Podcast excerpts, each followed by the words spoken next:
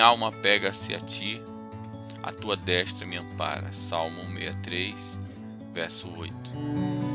O Evangelho nos ensina a doutrina da graça preveniente, que significa simplesmente que antes de o homem poder buscar a Deus, Deus tem que buscá-lo primeiro.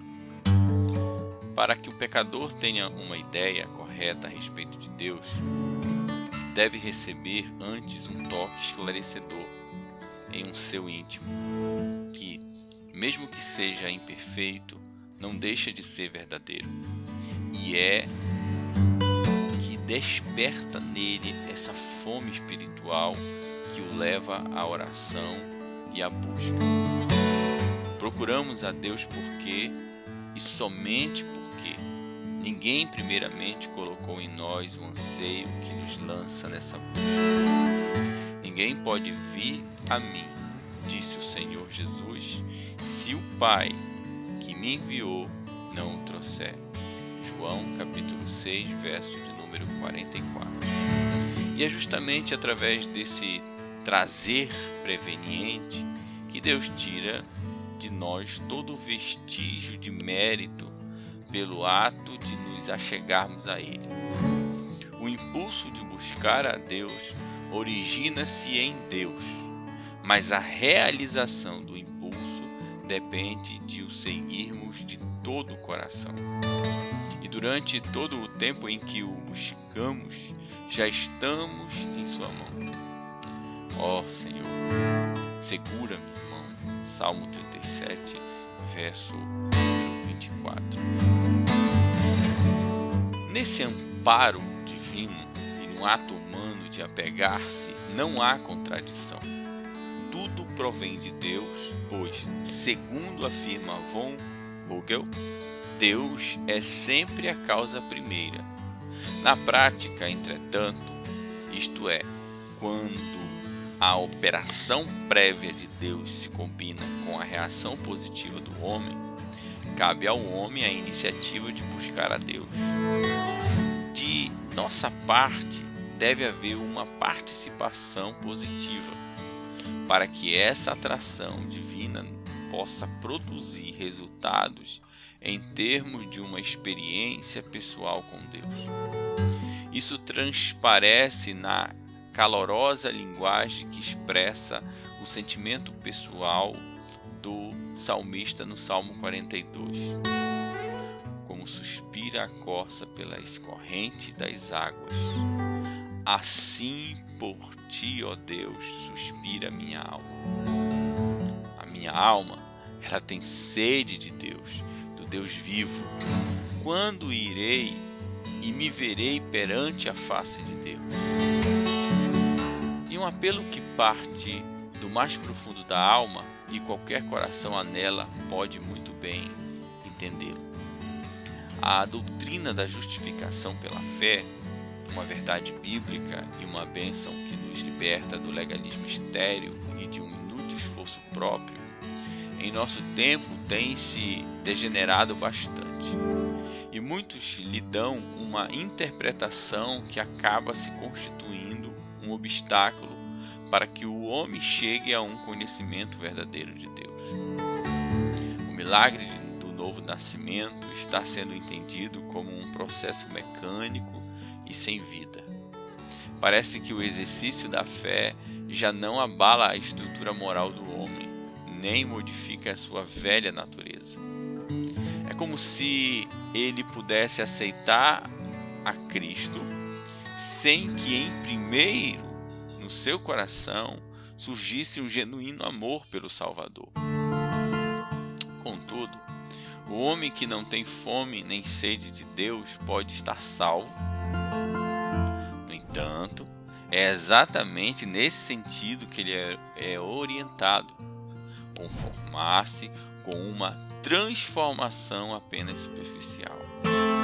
Os cientistas modernos perderam Deus de vista em meio às maravilhas da criação, nós, os crentes, corremos o perigo de perdermos Deus de vista em meio às maravilhas da Sua palavra. Andamos quase inteiramente esquecidos de que Deus é uma pessoa e que por isso devemos cultivar nossa comunhão com Ele, como cultivamos nosso companheirismo com qualquer outra pessoa. É parte inerente da nossa personalidade conhecer outras personalidades. Mas ninguém pode chegar a um conhecimento pleno de outrem através de um encontro apenas, não.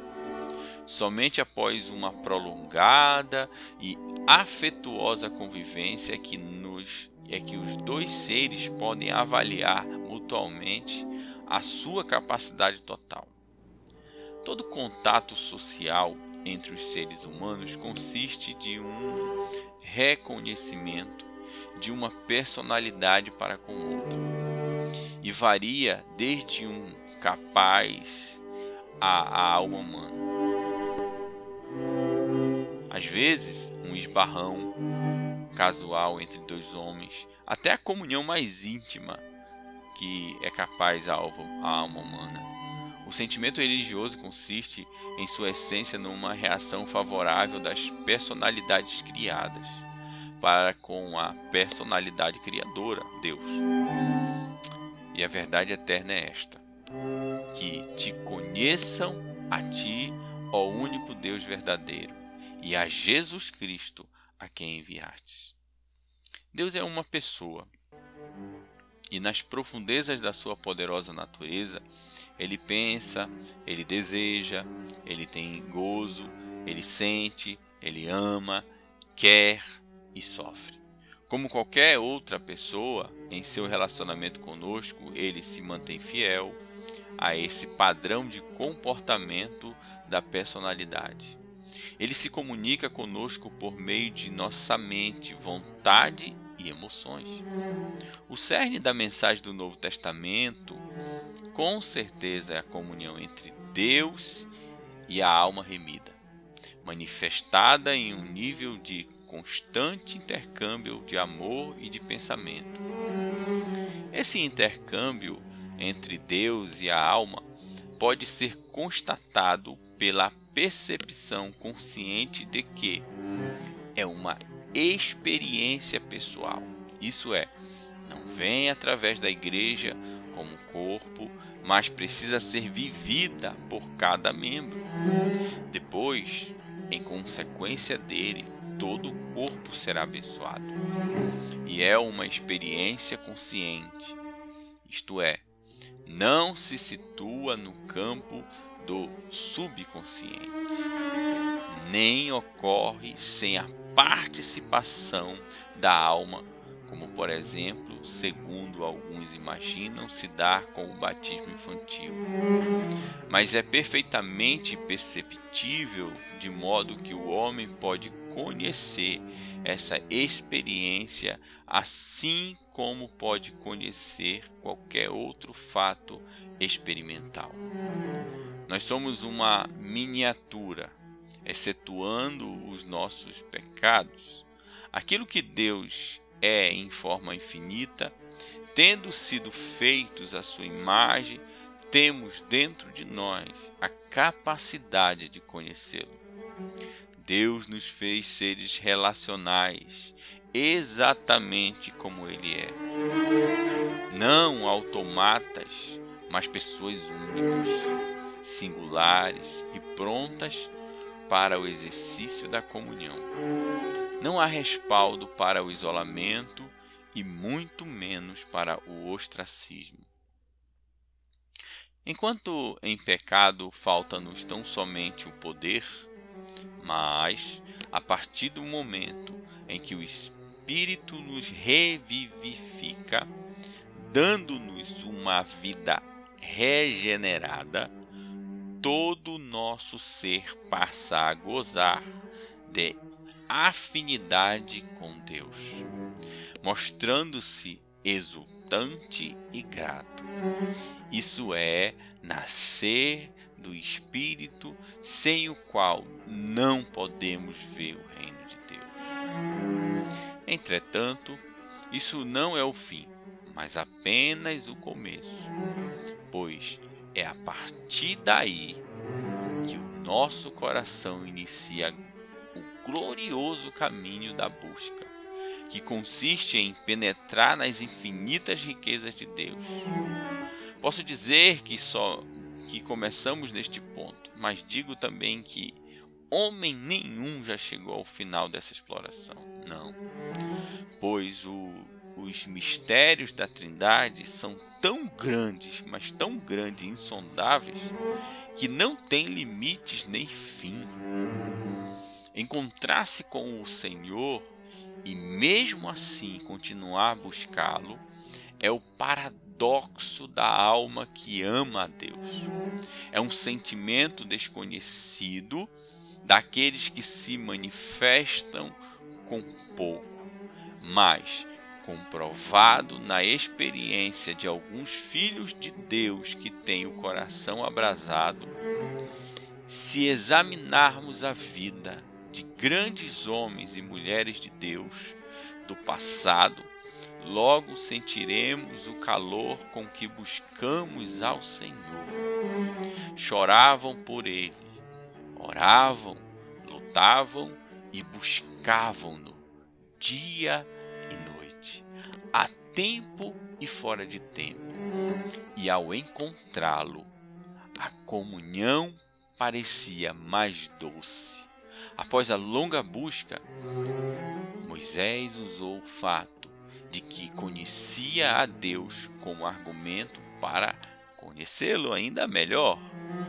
Agora, Pois, se achei graça aos teus olhos, rogo-te que me faças saber neste momento o teu caminho, para que eu te conheça e ache graça aos teus olhos. Êxodo 33, 13. E, partindo daí, fez um pedido ainda mais ousado. Rogo-te que me mostre a tua glória. Êxodo 33, 18. Deus ficou verdadeiramente alegre com essa demonstração de ardor e no dia seguinte chamou Moisés ao monte e ali em solene cortejo fez toda a sua glória passar diante dele. A vida de Davi foi uma contínua ânsia espiritual. Em todos os seus salmos ecoa o clamor de uma alma anelante, seguido pelo brado de regozijo daqueles que é atendido. Paulo confessou que a mola mestre da sua vida verdadeira, o seu intenso desejo de conhecer a Cristo mais e mais, para o conhecer, é Filipenses 3:10. Era o verdadeiro objetivo do seu ser. E para alcançar isso, sacrificou todas as outras coisas. Sim, deveras considero tudo como perda, por causa da sublimidade do conhecimento de Cristo Jesus, meu Senhor, por amor do qual perdi todas as coisas e as considero como um refúgio para ganhar a Cristo. Filipenses 3, 8. Muitos hinos evangélicos revelam este anelo da alma por Deus, embora as pessoas que cantem já saibam que o encontrou. Há pessoas, há apenas uma geração, nossos antepassados cantavam um hino que dizia: Verei e seguirei o seu caminho. Hoje não o ouvimos mais entre os cristãos. É uma tragédia que, nesta época de trevas, deixemos só para os pastores e líderes a busca de uma comunhão mais íntima com Deus. Agora tudo se resume no ato inicial de aceitar a Cristo. A propósito, essa palavra não é encontrada na Bíblia, só para deixar bem claro. E daí por diante não se espera que o convertido almeje qualquer outra revelação de Deus para a sua alma. Estamos sendo confundidos por uma lógica espúria que argumenta que, se já encontramos o Senhor, não temos mais necessidade de buscá-lo. Esse conceito nos é apresentado como sendo o mais ortodoxo, e muitos não aceitariam a hipótese de que um crente instruído na palavra de Deus pudesse crer de outra forma. Assim sendo, todas as palavras de testemunho da igreja que significam adoração, busca e louvor são friamente postas de lado. A doutrina que fala de uma experiência do coração aceita pelo grande contingente dos santos que possuíam um bom perfume de Cristo. Hoje é substituída por uma interpretação superficial das Escrituras que, sem dúvida, soaria como muito estranha para Agostinho, Rutherford e Bryant. Em meio a toda essa frieza, existe ainda alguns. Alegro-me em reconhecer que jamais se contentarão com essa lógica superficial. Talvez até reconheçam a força do argumento, mas depois saem em lágrimas à procura de algum lugar isolado, a fim de orarem: Ó oh Deus, mostra-me a tua glória. Querem provar ver com os olhos do íntimo quão maravilhoso é Deus. É, e meu propósito instalar nos leitores um anseio mais profundo pela presença de Deus. É justamente a ausência desse anseio que nos tem conduzido a um baixo nível espiritual que presenciamos em nossos dias uma vida cristã estagnada, infrutífera, é resultado da ausência de uma sede maior de comunhão com Deus. A complacência é inimigo mortal do crescimento cristão. Se não existir um desejo profundo de comunhão, não haverá manifestação de Cristo para o seu povo. Além de que o procuremos, infelizmente, no caso de muitos crentes, é uma vão que essa espera se prolongue. É, cada época tem as suas próprias características. Neste exato instante, o encontramos-nos em um período de grande complexidade religiosa. Além disso, a simplicidade existe em Cristo raramente se acha entre nós. Em lugar disso, vê-se apenas programas, métodos, organizações, departamentos e um mundo de atividades, uma agenda cheia, animada, que ocupam tempo, tempo, tempo e atenção, mas que jamais podem satisfazer a famigerada fome da alma.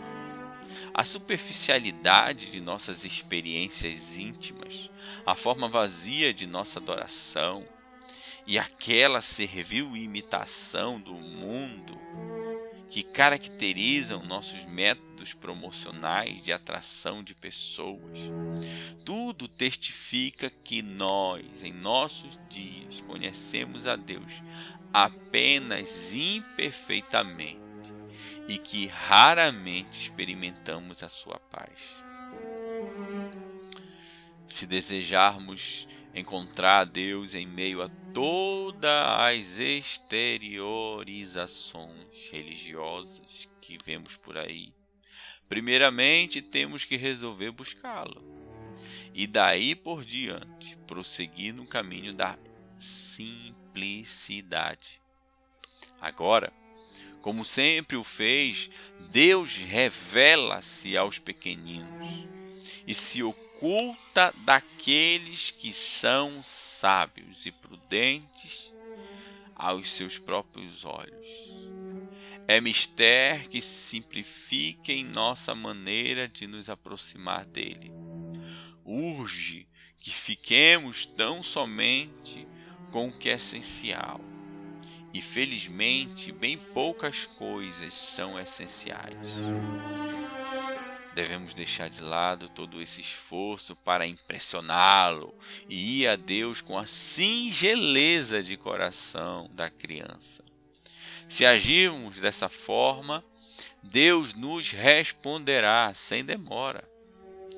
Não importa. Não importa o que a igreja e as outras religiões digam. Na realidade, o que precisamos é de Deus mesmo o hábito condenável de buscar a Deus e é que nos impede de encontrar o Senhor na plenitude da sua revelação. É um conectivo e que reside toda a nossa dificuldade. Se omitíssemos esse e, em breve acharíamos o Senhor. E nele encontraríamos aquilo porque intimamente sempre anelamos. Não precisamos temer que, se visarmos tão somente a comunhão com Deus, estejamos limitados nossa vida ou inibido nossos impulsos naturais do coração. O oposto é que é verdade. Convém-nos perfeitamente fazer de Deus o nosso tudo, concentrando-nos nele e sacrificando tudo por causa dele. O autor do estranho e antigo clássico em inglês, A Nuvem do Desconhecimento, dá-nos instruções de como conseguir isso. Ele diz: Eleve seu coração a Deus no impulso de amor. Busque a Ele e não suas bênçãos. Daí por diante, rejeite qualquer pensamento que não seja relacionado com Deus. E assim, não faça nada com a sua própria capacidade, nem segundo a sua própria vontade, mas somente de acordo com Deus para Deus. Esse é o mais agradável exercício espiritual e não o que é feito hoje, um utilitarismo de troca com Deus. Em outro trecho, o mesmo autor recomenda que, em nossas orações, nos despojemos de todo empecilho, até mesmo de nosso conhecimento teológico, pois lhe basta a intenção de dirigir-se a Deus sem qualquer outro motivo além da pessoa dele não obstante, sob todos os teus pensamentos, aparece o alicerce firme da verdade neotestamentária. Porquanto, explicar ao autor que, ao referir-se a ele, tem em vista Deus que o criou, resgatou e que, em sua graça, o chamou para aquilo que você agora é. Esse autor defende vigorosamente a simplicidade total. Se desejamos ver a religião cristã resumida em uma única palavra para assim compreendermos melhor o seu alcance, então tomemos uma palavra de uma sílaba ou duas. Quanto mais curta a palavra, melhor será, pois uma palavra menor está mais de acordo com a simplicidade que caracteriza toda a operação do Espírito Santo. Tal palavra deve ser ou Deus ou amor. Quando o Senhor dividiu a terra de Canaã entre as tribos de Israel, a de Levi não recebeu partilha alguma. Deus disse-lhe simplesmente: eu sou a tua porção e a tua herança. No meio dos filhos de Israel, Números 18, 20.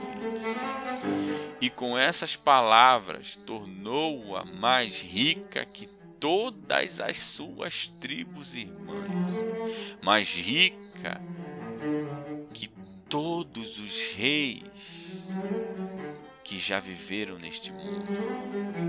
E em tudo isto transparece num princípio espiritual, um princípio que continua em vigor para todo sacerdote do Deus Altíssimo. O homem cujo tesouro é o Senhor tem todas as coisas concentradas nele. Outros tesouros comuns talvez lhe sejam negados, mas mesmo que lhe sejam permitidos desfrutar deles, o usufruto de tais coisas será tão diluído que nunca é necessário a sua felicidade. E, se lhe acontecer de vê-lo desaparecer em um por um, provavelmente não experimentará a sensação de perda, pois conta com a fome, com a origem de todas as coisas. Em Deus, impor em quem encontra toda satisfação, todo prazer e todo deleite, não se importa com a perda, já que, em realidade, nada perdeu e possui tudo em uma pessoa, Deus, de maneira pura, legítima e eterna. Ó Deus, tenho provado a tua bondade, e se ela me satisfaz, também aumenta a minha sede de experimentar ainda mais.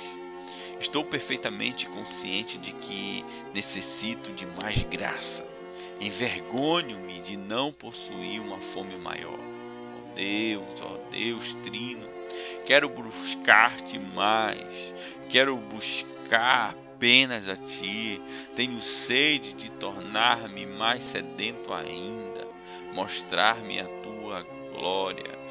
Rogo-te para que assim possa conhecer-te verdadeiramente. Por tua misericórdia, começa em meu íntimo uma nova operação de amor. Diz a minha alma: Levanta-te, querida minha, formosa minha, e vem, Cantares 2, 10. E dai-me a graça para que me levante e te siga, saindo deste vale escuro onde estou vagueando há tanto tempo.